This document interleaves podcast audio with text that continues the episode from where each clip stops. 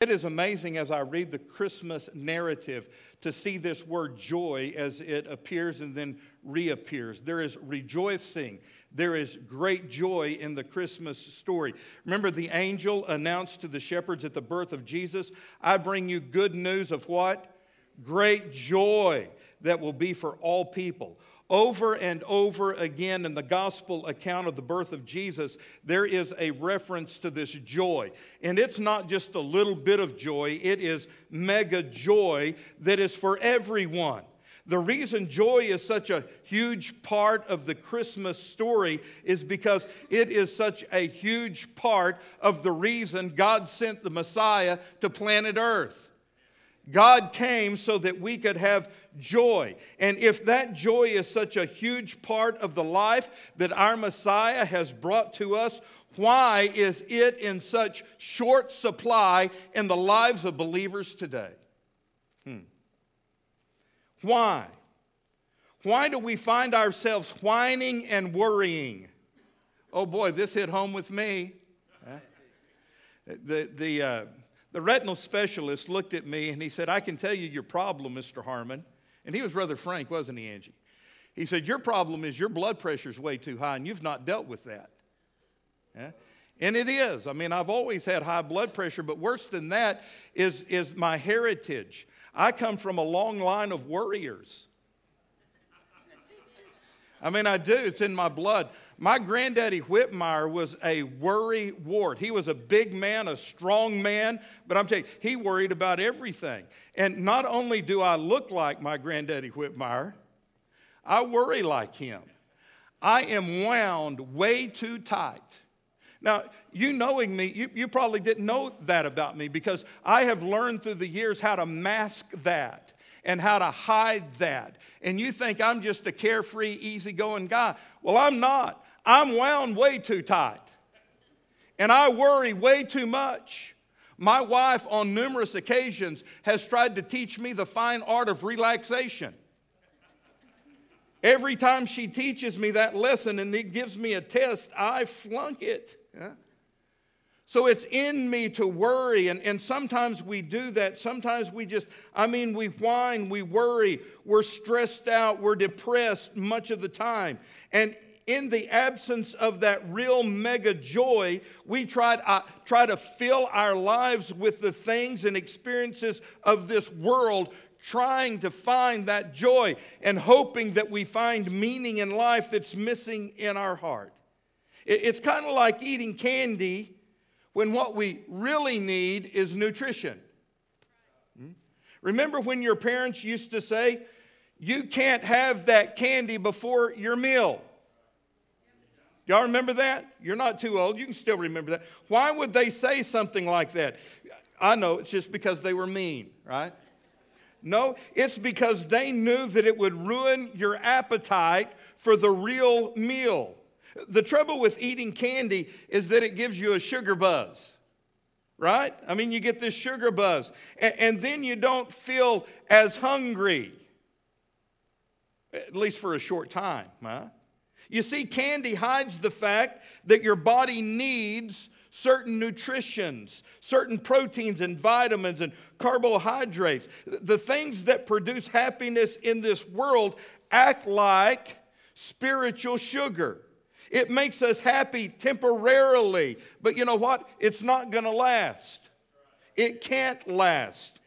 And soon we find ourselves looking for the next spiritual high, looking for the next sugar. What we don't understand is that we are starved spiritually for the joy and the satisfaction that only comes through a personal relationship with a living God. So I've, I've got to ask you today, I've got to ask you this today where's your joy? Do you have joy in your heart? Maybe, maybe you've lost your joy. If so, where did you leave it behind? And it could be that you're here this morning and, and you've never found that joy. Well, you're in a good place, and it's not by chance that you're here. I am here to share with you and tell you where real joy comes from. The only source of real joy is through God Himself and a personal relationship with the Lord Jesus Christ. open your Bibles with me to Luke chapter 1, and we're going to read this morning what we call Mary's song. Mary's heart is so overwhelmed with the joy of being chosen by God for this huge task that she explodes with this gratitude and with praise. I'm going to try to read it. I've, I've chosen my NIV Bible because the print is larger and bolder. so you just go along with me. If I, if I miss something, uh, well, you can see it in your Bible or on the screen. Here's Mary's song, Luke chapter 1, verse 46. And Mary said, My soul glorifies the Lord, and my spirit rejoices in God my Savior, for he has been mindful of the humble state of his servant. From now on, all generations will call me blessed, for the mighty one has done great things for me. Holy is his name. His mercy extends to those who fear him from generation to generation. He has performed mighty deeds with his arm. He has scattered those who are proud in their inmost thoughts. He has brought down rulers from their thrones but has lifted up the humble. He has filled the hungry with good things, but he has sent the rich away empty. He has helped his servant Israel, remembering to be merciful to Abraham and his descendants forever, just as he promised our ancestors. Lord, please bless the reading and now the preaching of your word. Speak to our hearts about the joy that you can give in Jesus' name, amen. So today I want to talk to you about the joy of the Lord, but specifically, I want you to see from this story there is joy in serving God. Okay? Real joy comes from serving God. Now, I know people who spend their entire lives rummaging around from hobby to hobby, from relationship to relationship, from toy to toy, trying to find and looking for something that might bring them true joy. But guess what? They never find it. So, my message to you today is real simple stop the mad, elusive chase. You're not going to find joy in anything this world gives. It's only a synthetic substitute. If you want real joy, what you need to do is bury yourself in a life of service to God and to other people, and you will find the joy that you're looking for. Hmm. Look again at Mary's song. For 2,000 years, this song of Mary has been recorded in God's Word. For almost 1,500 years, the church has been putting music with Mary's song and singing it. Uh, here is what she said in verse 46 My soul glorifies the Lord, and my spirit rejoices in God my Savior, for he has been mindful of the humble state of his servant. So when Mary says, My spirit rejoices in God, she's saying, I have found joy deep down in my heart. And she found that joy through serving God. This overwhelming joy comes from the fact that Mary is aware of the fact that God has chosen her, God has called her, and God has equipped her to be a part of something that is going to bless the entire world. In her song, Mary identifies herself as the Lord's servant. The word literally means slave girl. And Mary wasn't ashamed of that. In fact, she was thankful for it. She said, Lord, I am willing to be your slave girl. I am willing to be your servant. And she is overcome and overwhelmed and absolutely lost in her service to God. She was thankful that God chose her. She was glad to serve. And because of that, she had joy. Now, to, to understand this, we need to go back a few verses and just see how Mary became a part of this great thing that God was doing and bringing joy to the world and joy to her heart. In Luke chapter 1, verse 26, it explains to us that God sent an angel named Gabriel to explain all of this to this young teenage girl named Mary, who is pledged to be married to a man whose name is Joseph. And Luke makes sure he gives careful attention to acknowledge the fact that Mary is a virgin. She's never had a sexual relationship with any man. And so God is giving to this young lady a task that will ultimately cause her to overflow with great joy as she is caught up in the activity of Almighty God. Hmm. There is joy in serving God. You didn't hear that. I sure can't see if you're sleeping. But let me say it again there is joy in serving Jesus. I'm here to tell you. But having said that, we all know that not all service is joyous. Sometimes Sometimes we volunteer for things, and sometimes we accept tasks and we do them, but it's not with joy. Many times it's with drudgery. Many times there's no joy in it at all. Has that ever happened to you? In your service for God and the church? I mean, you're doing it, but it's not for the right reason, and there's certainly no joy there, and you kind of dread it and you really don't want to show up. And when, and when you see that nursery worker who's in charge of making the schedule, Miss Ashwin, walk towards you, you go down the other way and try to. Huh? Or when you see Brother Johnny coming with a list, said, oh no, not again. Why, why is that? I mean, wh- why is that? Well, I, I've got a theory, okay? And I think it's backed up by the Bible. But, but let me just share my theory. I'll call it some willology this morning. I, I think the way, the reason we're like that and what's going on is simply because we are not serving in our sweet spot. Think about it. Uh, any of y'all like baseball? Okay. Raise your hand if I love watching uh, Major League Baseball on TV, and uh, when a batter gets up there, and they use the wooden bats, the real thing.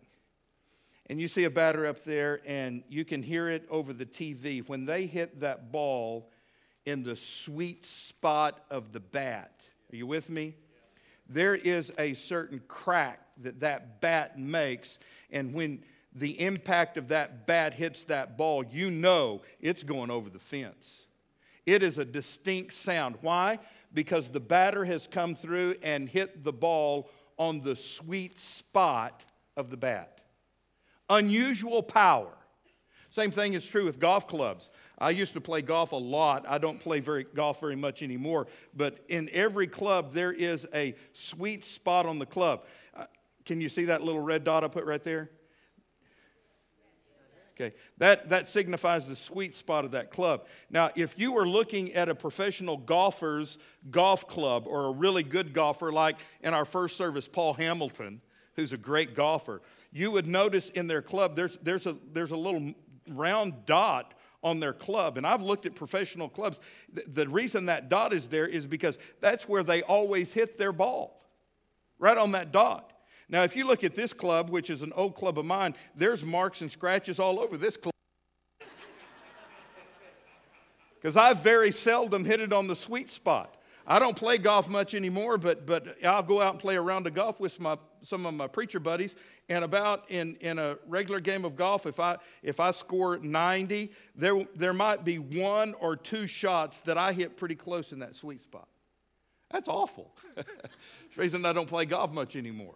But you know what? Here's the deal. When I do hit the golf ball on that sweet spot, it is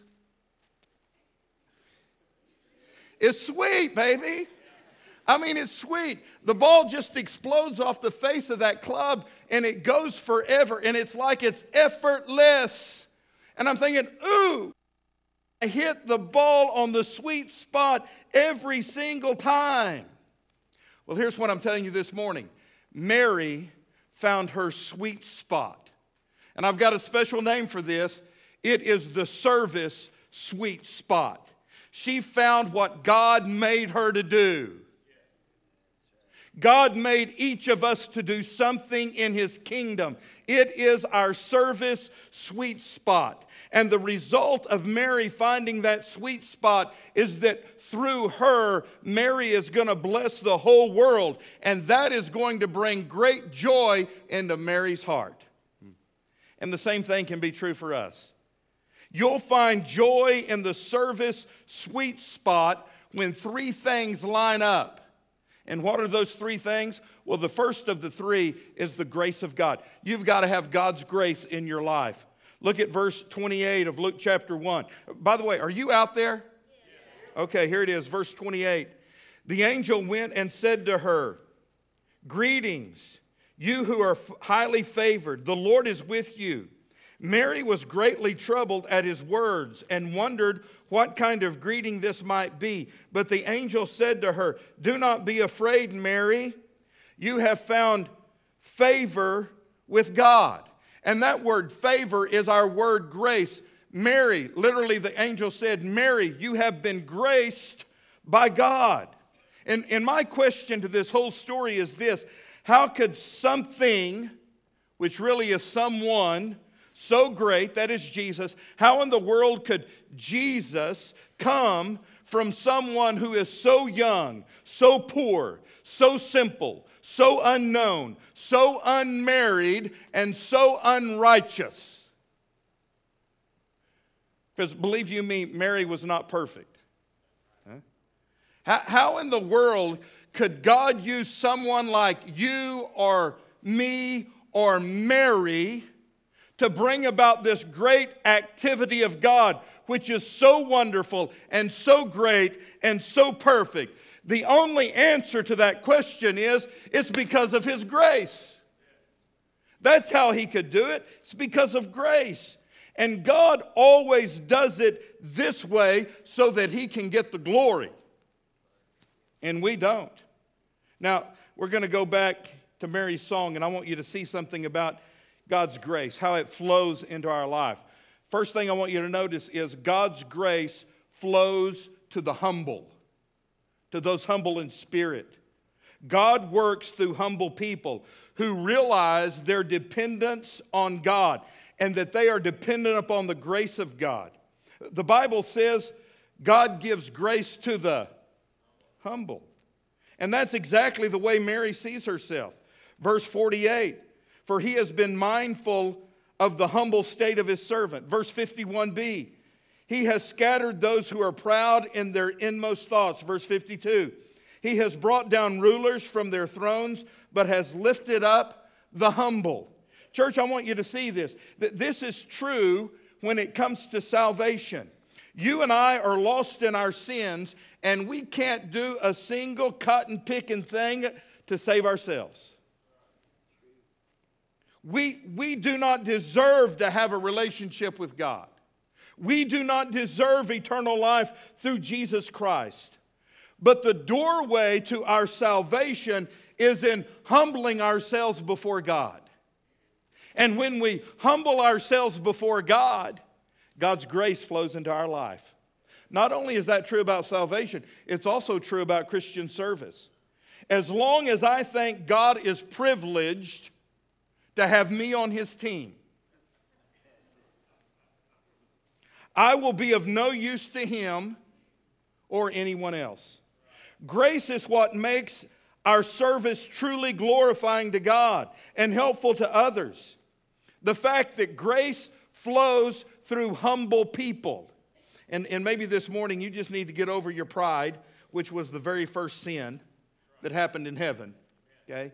And humble yourselves before God and let His grace flow into your life so that you can experience that joy. God's grace not only flows to the humble, it also flows to the hungry. Look at verse 53. He has filled the hungry with good things, but has sent the rich away empty. I think about the teaching of Jesus when he taught the Sermon on the Mount, and he said in Matthew 5 6, Blessed are those who hunger and thirst after righteousness, for they will be filled. As long as I'm full of myself or full of the things of this world, I can never be filled with the grace of God. The two don't mix. But when I realize my poverty apart from God and I hunger and thirst after Him, His grace can flow into my life. Woo! Now we're looking at it and getting good. God's grace flows to the humble, it flows to the hungry. But three, God's grace flows to the helpless. Look at verse 54. He has helped his servant Israel, remembering to be merciful to Abraham and his descendants forever, even as he said to our fathers. So God came to help helpless people. Are you, are you hearing that? God came to help helpless people. And as long as we think that we can do things in our own strength and that we don't need His help, we will miss the life of joy that God has for us. So I have to say, God, I have nothing to give you. I'm helpless when it comes to really helping anybody else. So, Lord, I want to empty myself so that you can do your work in me and through me. And when we admit that we are humble and hungry and helpless, God's grace flows into our life. You see, Mary saw the Lord turning everything in her little world upside down. And that's what God does. God turns our world upside down. And when He does that, He turns nobodies into somebodies. And the hungry are filled, and the helpless become strong. You know, I really look at it like this in, in our service to God and others, we should consume grace. Are you with me? We should consume God's grace like a 747 jet consumes jet fuel. We need to constantly take in God's grace. Here, here's the deal we just can't do the extraordinary without the grace of God in our life. Just like a 747 jet can't fly without that jet fuel flowing into its engines. We need God's grace flowing into our life so that we can in turn give God's grace to others. And when we do that, joy unspeakable and full of glory. So Mary sings with joy because of the grace of God. But number two, the second thing that has to line up is she understands the assignment of God. What assignment did God give Mary? Well, look at it like this Mary is given the assignment of presenting Jesus to the world. Wow. Look at the gospel narrative. Verse 31 the angel said, You will be with child and give birth to a son, and you are to give him the name Jesus. He will be great and will be called the Son of the Most High. The Lord God will give him the throne of his father David, and he will reign over the house of Jacob forever. His kingdom will never end. At its root, this is what all service should look like. Whether it be Mary or whether it be you or whether it be me. Our service for Cavanaugh Church, for the kingdom of God, and for the Lord Jesus Christ is to do what Mary was called to do. We are called to present Jesus to a lost world. Look at it like that, church. Whatever assignment you're given in God's kingdom to do, whatever work you're called to do, ultimately that is to present Jesus to the world so that His grace and His mercy and His help and His salvation can be made known to others. Have you ever had someone serve you in such a way that you just really, I mean, you kind of got the impression, it sent chills up and down your spine. You felt like that God was doing that through that person to you? Maybe you were at the hospital and someone came to see, see you, and, and the words they spoke to you, it, it just felt like Jesus was in the room. Or maybe you went through a time of depression and, and really struggling with some things and spoken a word to you, and it was as if God spoke that word to you. Or, or maybe someone spoke truth into your life, and, and that truth was from God's word. And when that service, whatever it was, you felt as if you were receiving that from the hand of God Himself. That's the way God wants to use all of us as we present Jesus to others. Now, now notice how Mary responds to this revelation. Verse 34. She said, How will this be? She asked the angel, How will this be since I'm a virgin? I mean, this sounds pretty cool, Mr. Gabriel. But there, there, there ain't no way possible this can happen. It just can't happen. But that brings the third characteristic that has to line up for us to receive the joy of the Lord. Not only is it His grace, and not only is it His assignment, but number three, it's all in His power. This could happen simply because of the power of God. Mary's joy overflows because she is serving a God in the service sweet spot. She has the grace of God all over her life. She's been called by God to an assignment to present Jesus to the world, and it can only happen through the power of God. Look at verse 35. The angel answered, The Holy Spirit is going to come upon you, and the power of the Most High will overshadow you. So the Holy One to be born will be called the Son of God. Even Elizabeth, your relative, is going to have a child in her old age. And she who was said to be barren is in her sixth month. Now, I really love the end of this verse. For nothing is impossible with God. Amen? I mean, let's shout a word of praise. Nothing is impossible with God. God can do anything. Amen?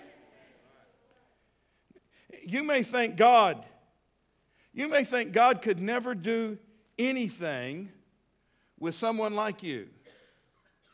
I'm sure Mary felt that way. Or you may think God could never do anything through someone like you someone with your weaknesses, someone with your past, someone with your fears, someone with your inabilities. But guys, that's the way God works. he takes the nobodies and he does something through them. God takes the weak things of this world and manifests his greatness. 1 Peter chapter 4 verse 11 says, "If anyone speaks, he should do it as one speaking the very words of God. If anyone serves, he should do it with the strength God provides, so that in all things God may be praised through Jesus Christ. God uses weak, incomplete, insufficient people like you and me so that we can't take the praise for it, but have to give the praise to God. And then He is glorified. And as a result of that, people are ministered to. And as a result of that, joy explodes in our hearts. How do we connect with joy that comes in being consumed with the service of God? Well, we need to respond to God's grace and His call and His power, just like Mary did. Luke chapter 1, verse 38, she said, I am the Lord's servant. May it be to me exactly as you have said. Or just, okay. you say you can do it, do it. I'm willing to be used by you. Hmm. And again, I'm talking about the joy of serving God. Maybe you've spent your life up to this point rummaging around from hobby to hobby from relationship to relationship, from toy to toy, looking for something that might bring you true, true joy. You haven't found it. You're not going to find it. So, friends, stop the mad, elusive chase. What you need to do is bury yourself in service for God. You do that, hmm, the grace is going to flow. The task, the assignment is going to be clear. You're going to start serving in your sweet spot, and the power of God is going to flow through you, and lives are going to be changed. And when that happens, dude, let me tell you, you're going to have something the world can't touch. And that is the joy of God. Now, why in the world would I preach a sermon like this on this particular Sunday? It's not by chance God put it all together. It's because of what we do tomorrow and adopt a family. We're, we're going to have an opportunity to serve with joy. Now, you're going to have the chance to come here and serve out of drudgery or out of guilt or out of a bad attitude. And if you choose to come and serve that way, let me tell you, you're going to go away with a bad attitude and with drudgery and with guilt. And, and maybe, it, maybe part of it you haven't found your sweet spot. Well, shake it up a little bit, man. And instead of serving pizza, take someone on, on one of the little, the guy be a guide. I, I don't know, I'm just throwing it out there. Find what God made you to do.